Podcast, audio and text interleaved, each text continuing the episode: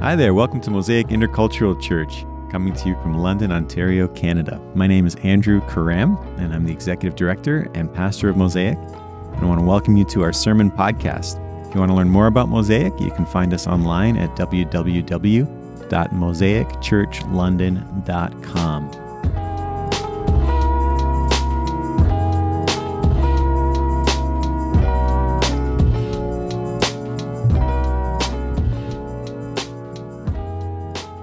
you for her. Thank you for your presence and power in her life. We pray that you would completely hide her in yourself right now and, and speak through her. And we are eager to hear from you, Almighty God. We pray this in Jesus' name. Amen. Praise God, church. Amen. Good morning once again, everyone. You are highly welcome. I, I must say, Pastor Andrew, thank you for this wonderful privilege and thank you for CD Group for this wonderful opportunity. I'm so excited to share the word of God with us this morning. Praise God.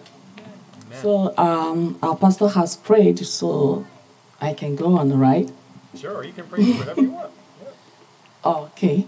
Um, let's pray.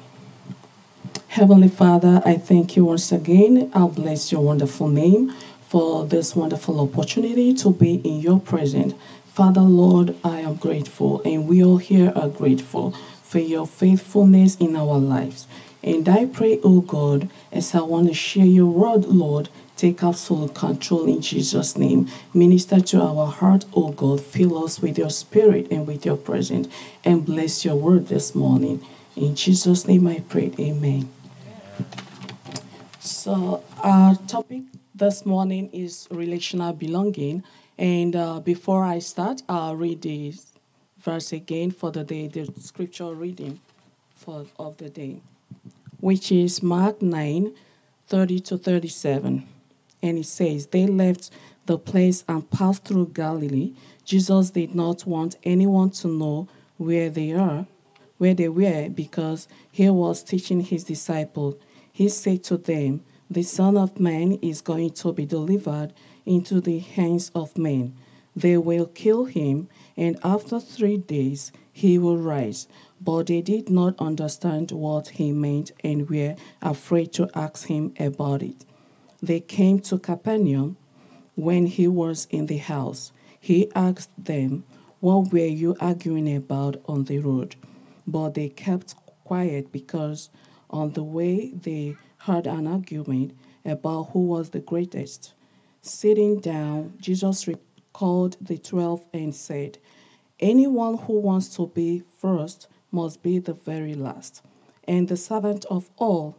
He took a little child whom he placed among them, talking to the child in he taking to the child in his arms, and he said to them, Whoever welcomes one of these little children in my name welcomes me, and whoever welcomes me does not welcome me, but the one who sent me. Praise God.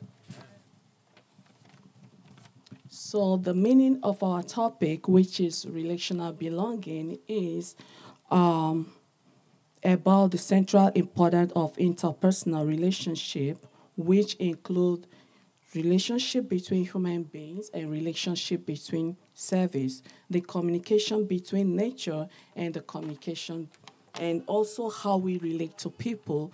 So God made us to understand that relationship matters a lot. How we relate to people, how we communicate, it matters a lot. People communicate in different ways. People prefer to uh, communicate more with the pets around them. That's why people have pets at home, like dogs, cats, and all that.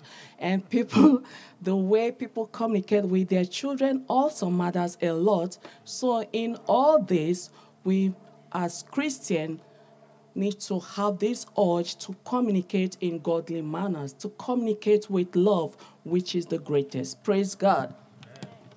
So, according to the passage we read this morning, where Jesus talked about little children, that whoever welcomes one of these children welcomed him, not him alone, but also his father that sent him.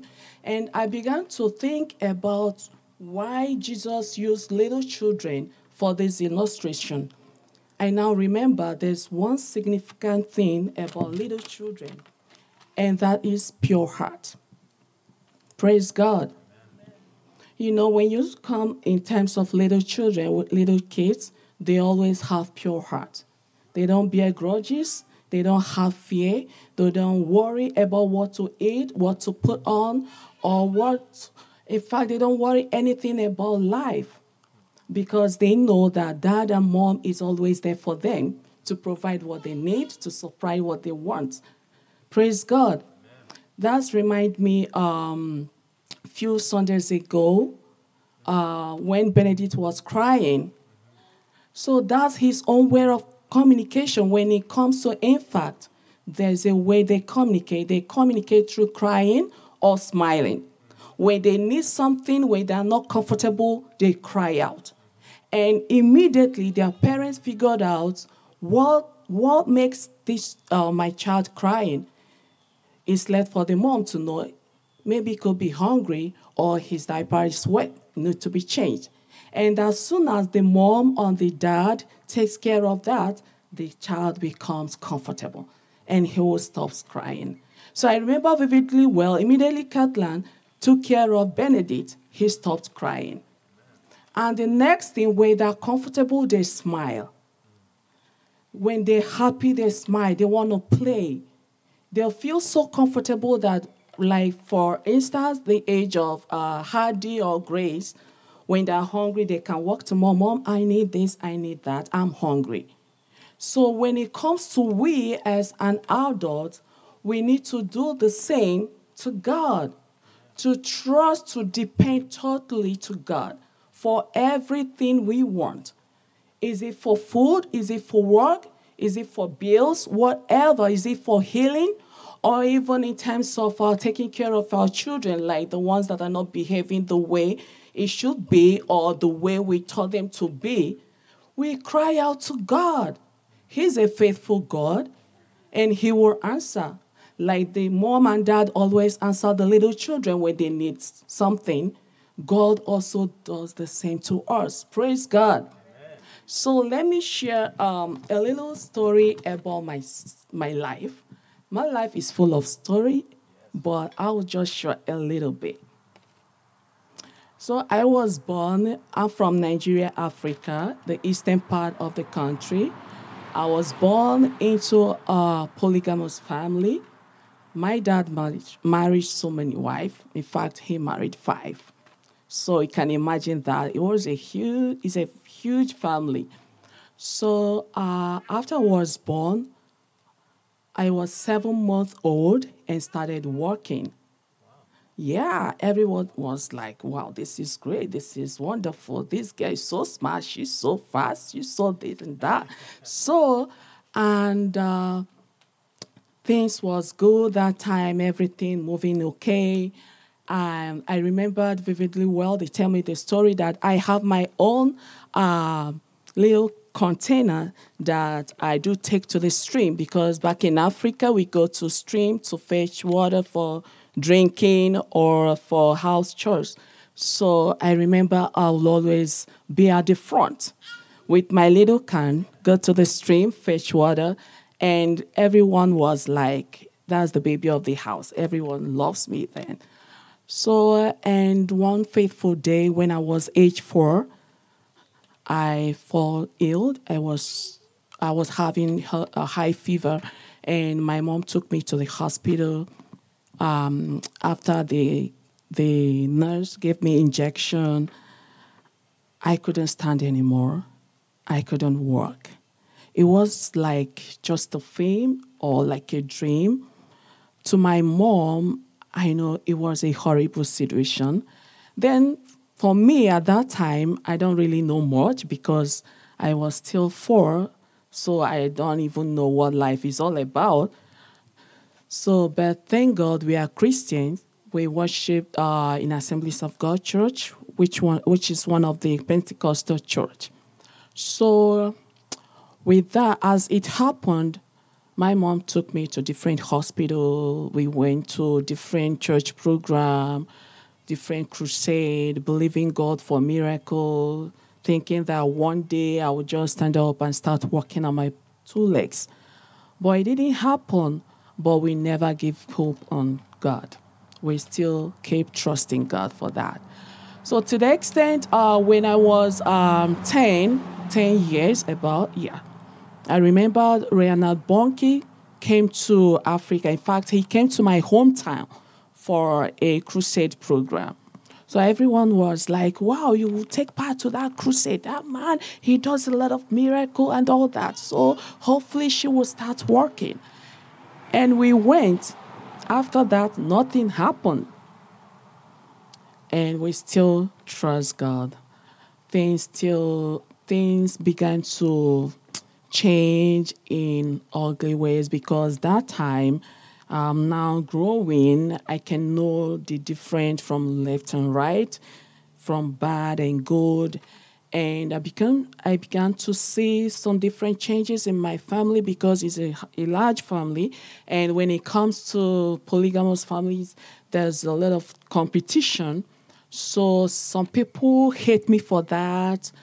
They do talk at me that I'm not good for anything, even there's no need to go to school, there's no need to, in fact, her own is all, for, is all over. Inside me, I was so down, depressed, and all that, not really happy. I can imagine, I would think, so I'm not good for anything anymore. I can't go to school. I can't even wear shoes. I remember vividly well one of my half brothers said one uh, Christmas season that was uh, talking about buying clothes, shoes for um, all the children in the family. He said, "No need to buy for her. She doesn't have a leg. She can walk. She don't need shoe." I never forgot that incident, but thank God today I can put on shoes. Praise God. So, one verse in the Bible transformed my life. One day we went to church, and that verse is Revelation 21, verse 4, which says that He will wipe away tears from our eyes. There will be no more death, crying, or pain, for all this will pass away. I was, wow. I said, thank God. So, if I make heaven, I will walk again. I will be complete. I can do everything that I want. Oh my God. So I began to see joy in me. Because before the way I relate with people, I don't really re- relate freely with people because I was I will be always I was always scared of life. Maybe they may not uh, accept me. I don't feel belonging. But this passage really touched my life. I began to say, okay, I will serve God the more. In fact, I want to make heaven where there will be no disability, no more sickness, no more sorrows, or whatever. I was so glad. And I began to relate very well with people. I began to see life in me. I began to depend totally on God for everything, I began to see ability in disability.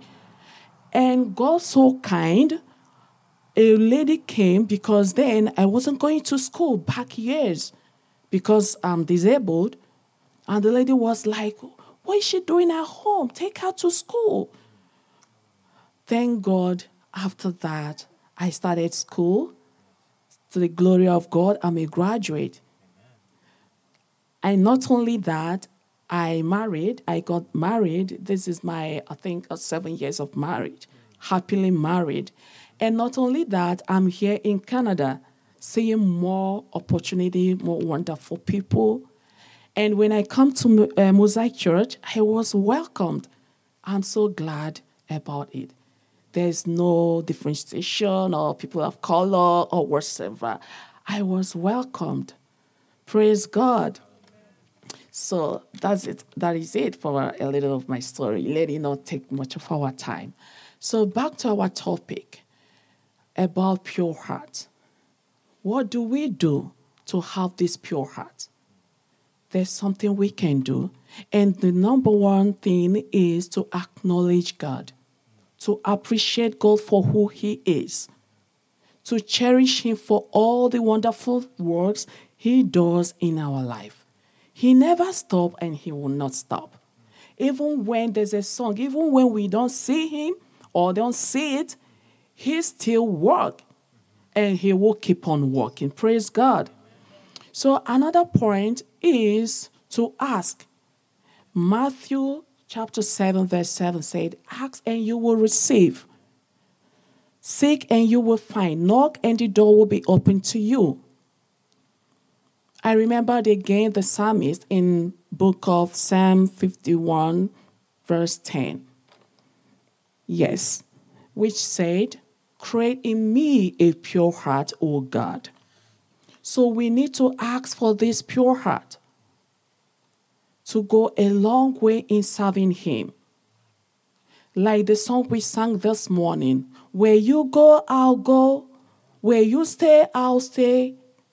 Where you move, I'll move.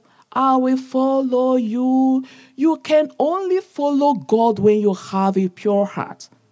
You can only follow well, not just following. Praise God. So there's a lot when it comes to God. When you follow Him, when you have this pure heart, He gives you the grace to do things. Not only doing things, but in a wonderful way, in amazing way. Because the Bible made us to know that in the world there will be tribulation. There's chaos everywhere, different home, broken home. In the world, fights, killing, shooting, diseases, affliction. So many even lose of job, people at school struggling with how to how to graduate, how to cope with studies. There are so many. But when we have this pure heart, have the Spirit of God in us, He will help us to overcome the world. Because after the Bible made us to know that in this world there will be tribulation, He said, we should rejoice because Jesus has overcome the world. So that's the greatest. Praise God. Amen. So another point is to pray. We need to pray for we, we need to pray without ceasing. We need to pray for grace to maintain this pure heart. Not only having a pure heart, but to maintain it, to make it steady in us. Because if we have this pure heart and the grace to maintain it, we can communicate very well with people around us with people in the, in the neighborhood, with people in the family, in fact, even with strangers. We can make a good impact in their lives. Look at the barbecue we had yesterday. It was a wonderful one. I'm, I'm pretty sure that the neighborhood is also excited about it, that it has created an impact of self belonging among the people in our community. Praise God.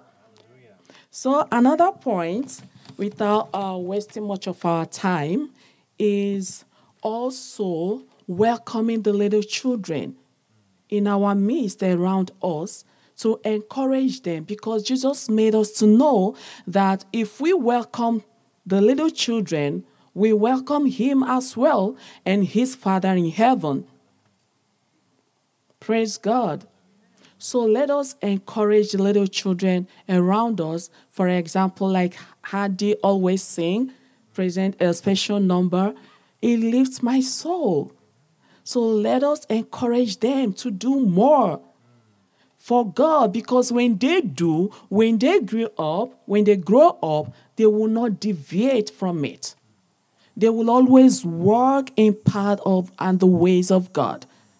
Praise God. So I really thank God for this opportunity once again. So I will uh, invite my colleague Moses to explain more and to add more to what I have said. Praise God.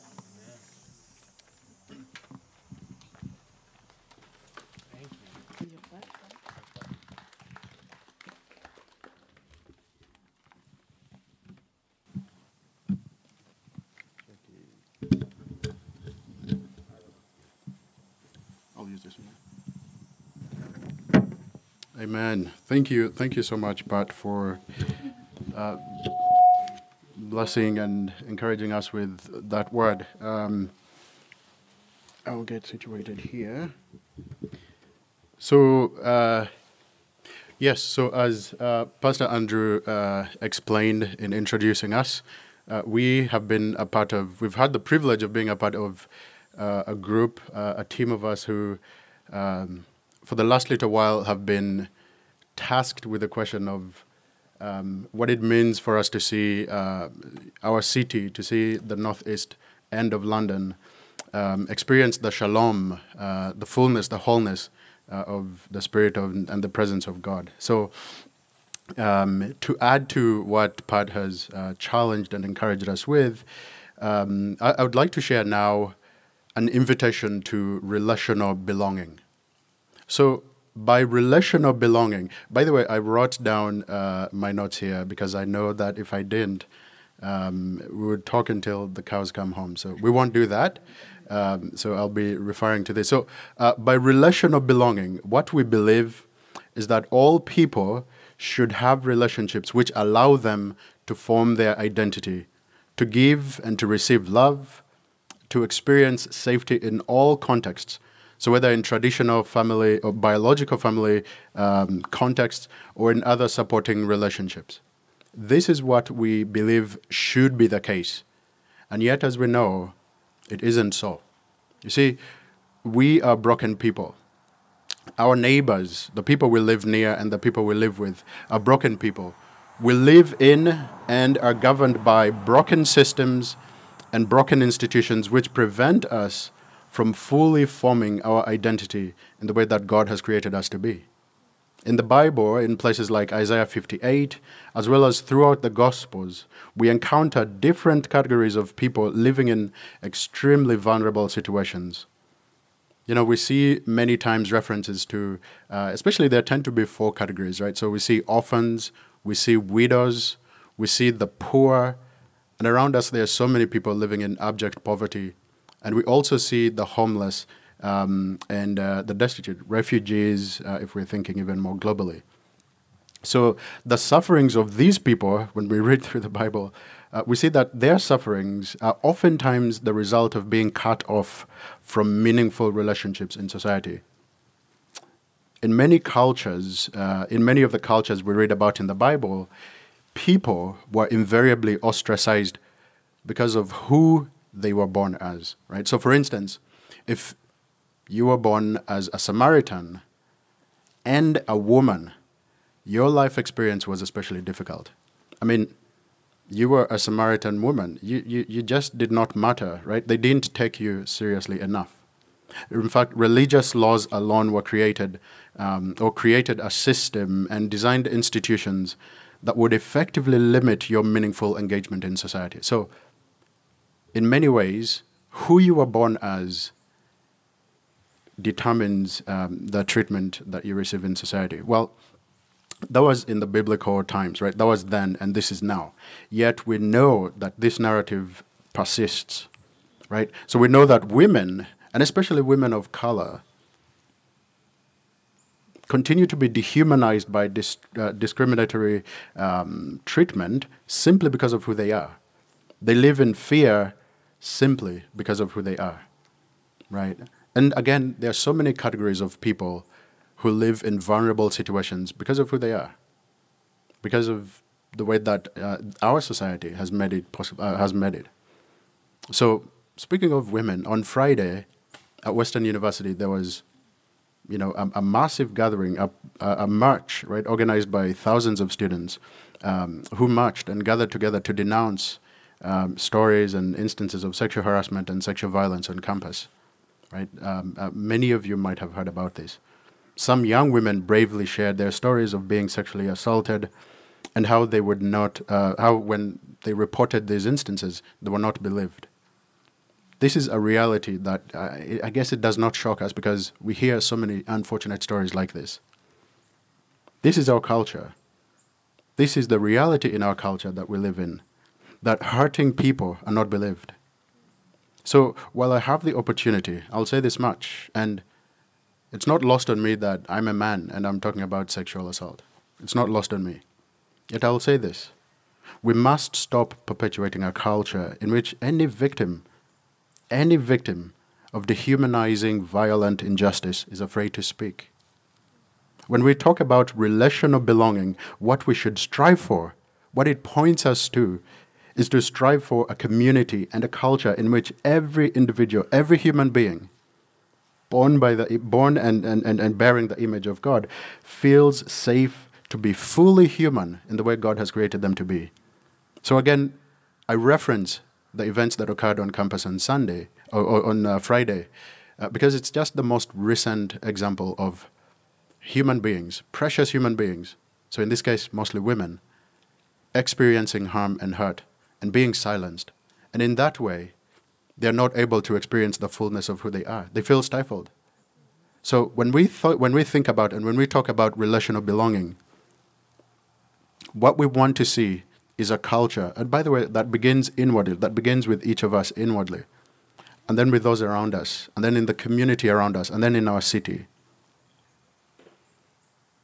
So, in this case, I'll just wrap up this part that no, it means that there should be no room for gaslighting, because this would be antithetical to the aims of relational belonging.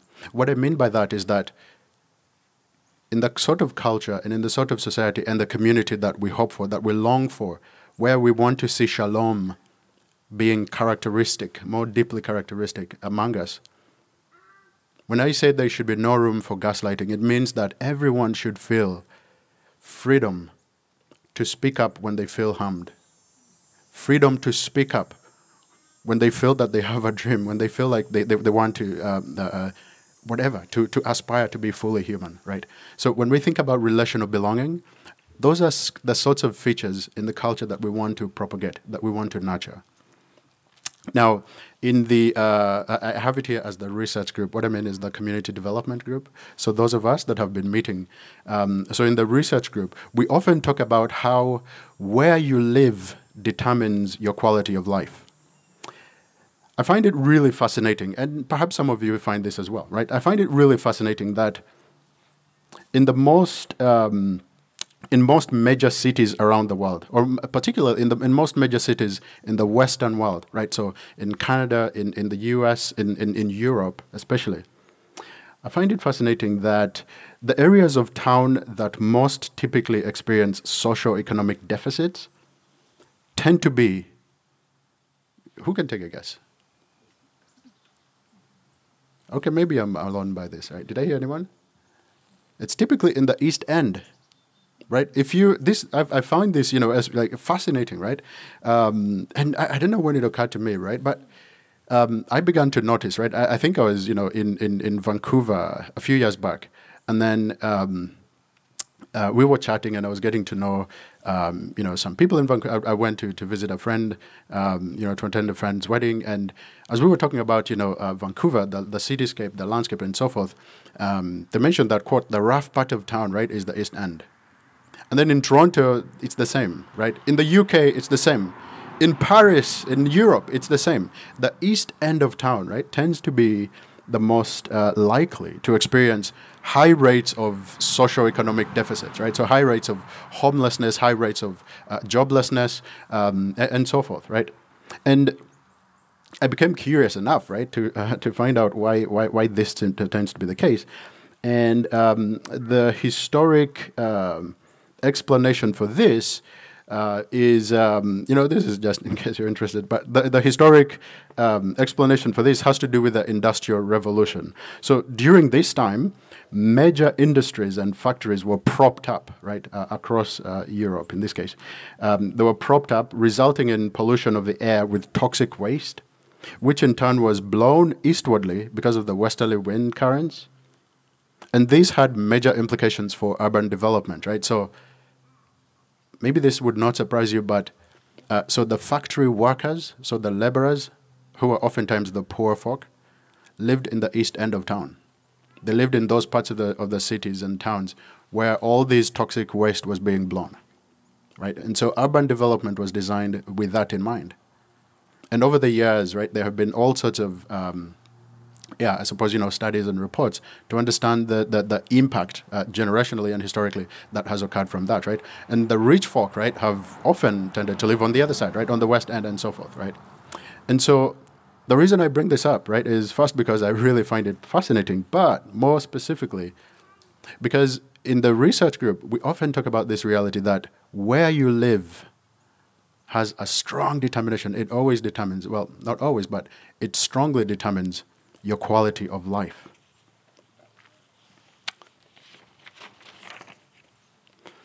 In uh, I just gave a global, maybe even historic example, but um, in London, Ontario, I know we don't have major factories and, and, and industries and that sort of thing. Yet we ourselves and others around us experience many shortcomings of life because of where we live and because of the complicated circumstances in our private lives. Many of us and many of our neighbors have been cut off from meaningful relationships within which they can form their identity and within which they can experience shalom and within which they can experience that fullness of their humanness as God has created them to. I like to go grocery shopping. Um, in my small family, uh, I, I, get the privilege of, um, you know, doing the groceries, like so, running out and um, doing the groceries. And I, I like to go to uh, United supermarket, right? Uh, how many people have been to United? Yeah, many of us have been, right? Uh, if you haven't, um, Friday evening I'm going, so I can take you out there. It's really good, right? So, um, but you know, the reason why I like uh, going to United is because I get to see foods that remind me of home, of Uganda. Um, you know, on occasion, I've, I've, I've seen sugarcane. I haven't purchased sugarcane, but it reminds me of home as soon as I see it. Jackfruit. Anyone has eaten jackfruit? It's amazing. Yes, um, it's the African durian. Um, it's it's really you know so I get to see so many different foods that just remind me of home. But I also like it because I get to see so many people from different parts of the world, right? So from from almost every continent, right, that I could imagine. Just people uh, united, happily shopping foods that remind them of their own cultures, foods that they are familiar with, right? And when I see them, I often uh, imagine the joy that they will have as they go home and prepare these meals and uh, you know set up dinner tables and eat together as families, as friends, as neighbors, right? So it, it's a kind of happy place for me when I go to United, right? On occasion, however, I experience a contrasting. Um, uh, I, I have a contrasting experience, right? So once in a while, when I go to United, and this has happened maybe in the last few year, uh, months rather, uh, through the summer, once in a while, when I go to United, I see a young man um, seated typically at the exit. Perhaps you may have seen him, right? Um, he's often there uh, begging shoppers for any change. His name is Adam. I had a chat with him, uh, you know, I've chatted with him once. And Adam is homeless. He's, he's in his mid 20s, right? So really young and homeless. And he's been cut off from meaningful relationships in his life right? So he's been cut off from his immediate family, biological family context. And as far as I can imagine, and also what he has shared with me, there are not so many experiences for him or uh, situations or contexts for him to experience anything close to community, right? So for someone like Adam, he's missing out on all the joys, he's missing out on all the, um, the opportunities of having his identity formed in the context of a community that supports him right? Uh, uh, we talked. I talked earlier about you know gaslighting and how we ought not to be people who perpetuate any gaslighting, right? In other words, we hope to be uh, participating together in a community and in a culture that is ready to listen and, and so forth, right? So we talked about that. So for someone like Adam, because he's cut off from many meaningful relationships in his life, he has no opportunity to be heard or if he does, then I certainly imagine that they're very, very limited. Right? So when we talk about relational belonging, it's because of these realities that we aspire to the aims of relational belonging. Right? So on the African, speaking of um, you know identity formation in the context of community, on the African continent, and uh, and there's so many cultures that form the Af- African experience uh, one of uh, uh, there's this notion, right? Uh, it's mostly in Southern Africa, right? Ubuntu, right? You may be familiar with it. I am because we are, right? It's this sense that I know myself, I'm able to understand myself in the context of others around me, right? So it is no wonder that when I was growing up in Uganda, I heard this statement, right? That it takes a village to raise a child, and it took a village to raise me, right? Uh, so it's no wonder that in that context, there's this understanding that it must take everyone to make the best of us, to raise the best of us, right? So borrowing from that notion of Ubuntu, and also using language common to us about relational belonging. That's why we speak about relational belonging. Because we don't want people to continue to experience the deficits of life, to continue experiencing destitution and loneliness. And yes, we know that the pandemic has really highlighted and it's really worsened experiences of, of, of, um, uh, of loneliness, right? In, uh, I forget what country it is, maybe Japan, there's an actual minister of loneliness, right? That's how desperate, you know, things have gotten. And so when we speak about, um, when we speak about relational belonging, it's against that background that uh, we aspire uh, to the aims of what it means for us. So, how do we at Mosaic then? Um, sorry, just give me a moment. Um, right, yeah. So, how do we at Mosaic experience the wholeness of life within ourselves and with each other? And how do we live our lives so that our neighbors, right, in Northeast London and in any part of London that you're in, how do we live our lives so that our neighbors can experience the same? In other words, how do we cultivate a culture of relational belonging? Pat shared with us, um, you know, uh, uh, uh, her story, and particularly about a time when she felt as an outsider. She felt like she was an outsider, right, in her own family, right. So family should be one of those closest contexts for us, but she felt like an outsider until she encountered the intimacy of Jesus. Until she felt right jesus like like like we read in in mark 5 right in mark chapter 9 jesus saying you know let the little children come right? So this was the experience for pat right? She experienced that intimacy. So how do we experience that for ourselves that relational belonging and for others around us near us and also for the community around us at large and our city, right? So again, in the research group, in the in the community development group, we identified the practice of hospitality as the way of Jesus to help us nurture a life of relational belonging. When we read through the Gospels, we encounter the person of Jesus interacting with people and restoring their lives by his presence with them. What is remarkable, what I find really remarkable and beautiful, and I hope it also just astounds you by this beauty, right? Is that in almost every story we read about Jesus interacting with people, it is his presence with them, his nearness to them. It is his person with them that makes a difference. That was the thrust of his ministry here. You know, in order to restore wholeness to the brokenness in this world, and we talked, I talked earlier about how broken we are as people. But in order to restore brokenness in this world, Jesus came to our neighborhood. He came to earth. And he lived among us. He suffered the pain common to every one of us. He showed us the way of love. His ministry was very much incarnational. On account of his proximity to us, our lives were changed. Our lives have been changed. Our lives will change. Our lives just began to spiral, to cascade into this beautiful domino effect of change, change towards wholeness because of his proximity to us, because he came into our neighborhood, he came into, uh, into this world where we were.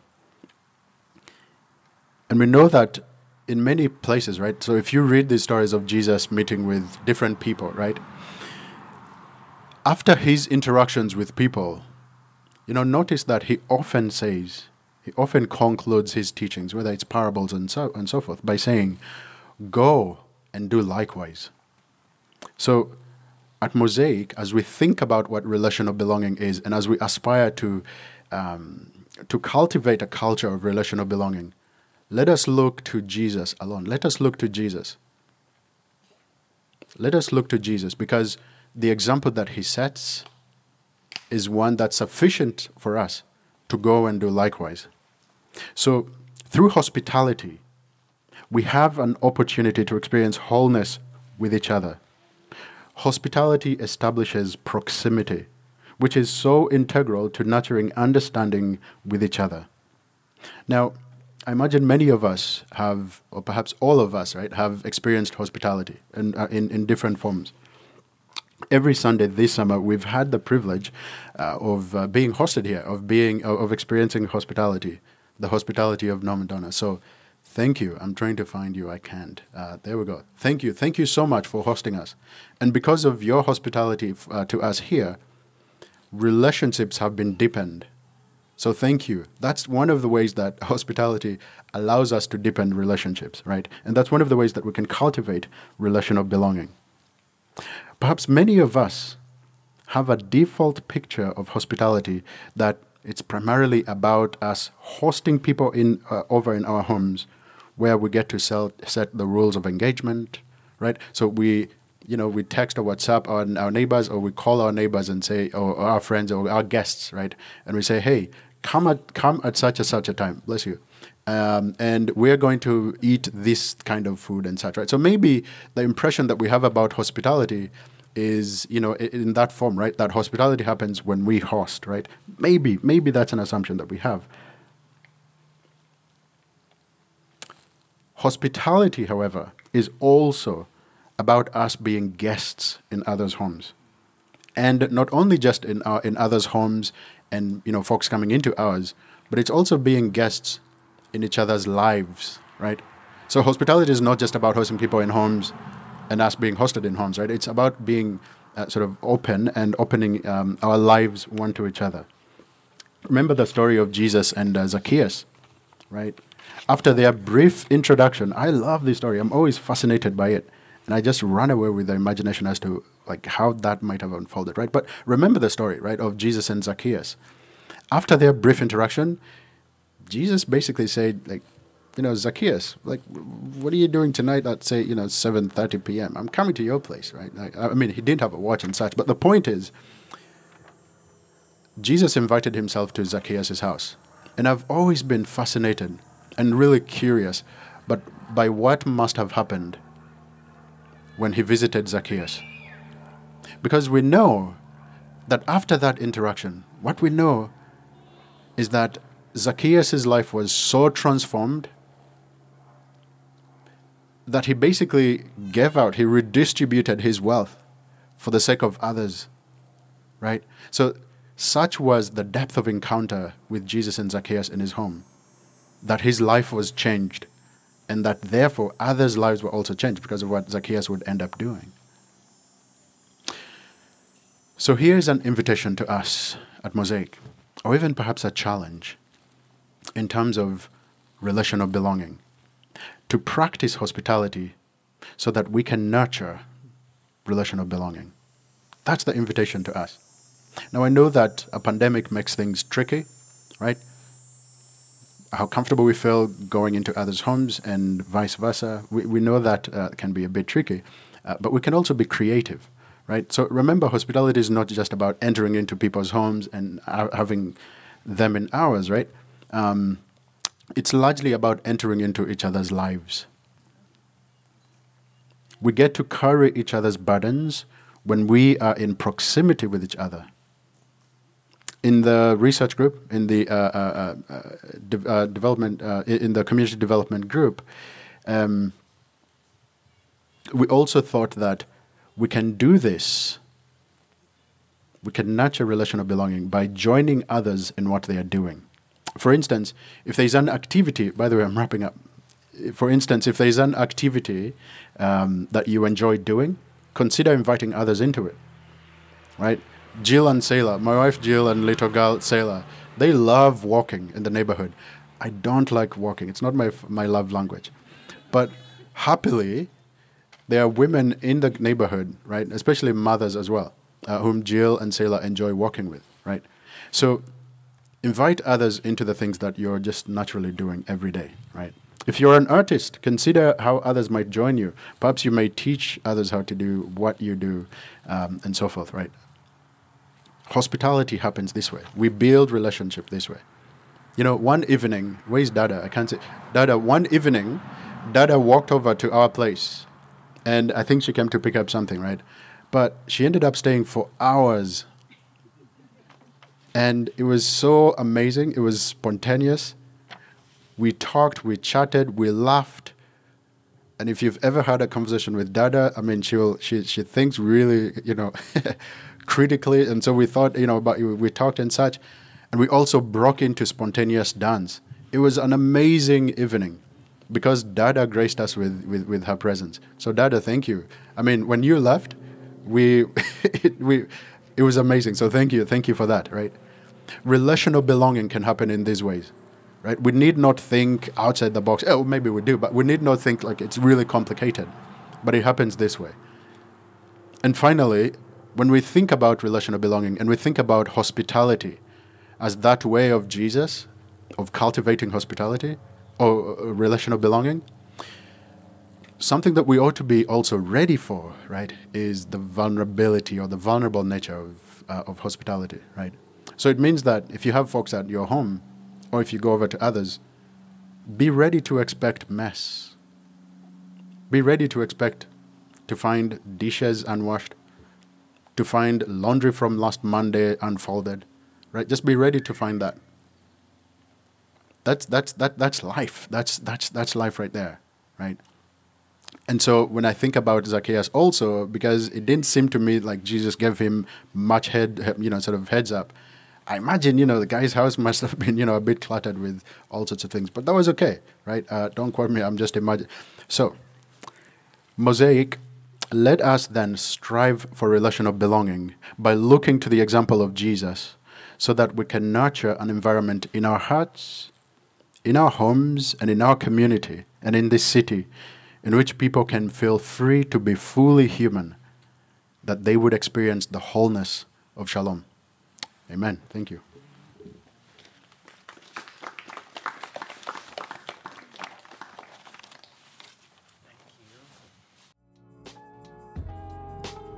You have been listening to a sermon podcast from Mosaic Intercultural Church in London, Ontario, Canada. My name is Andrew Karam, and I want to thank you for joining us. If you want to find out more about Mosaic and about the work that we do, please check us out online at www.mosaicchurchlondon.com.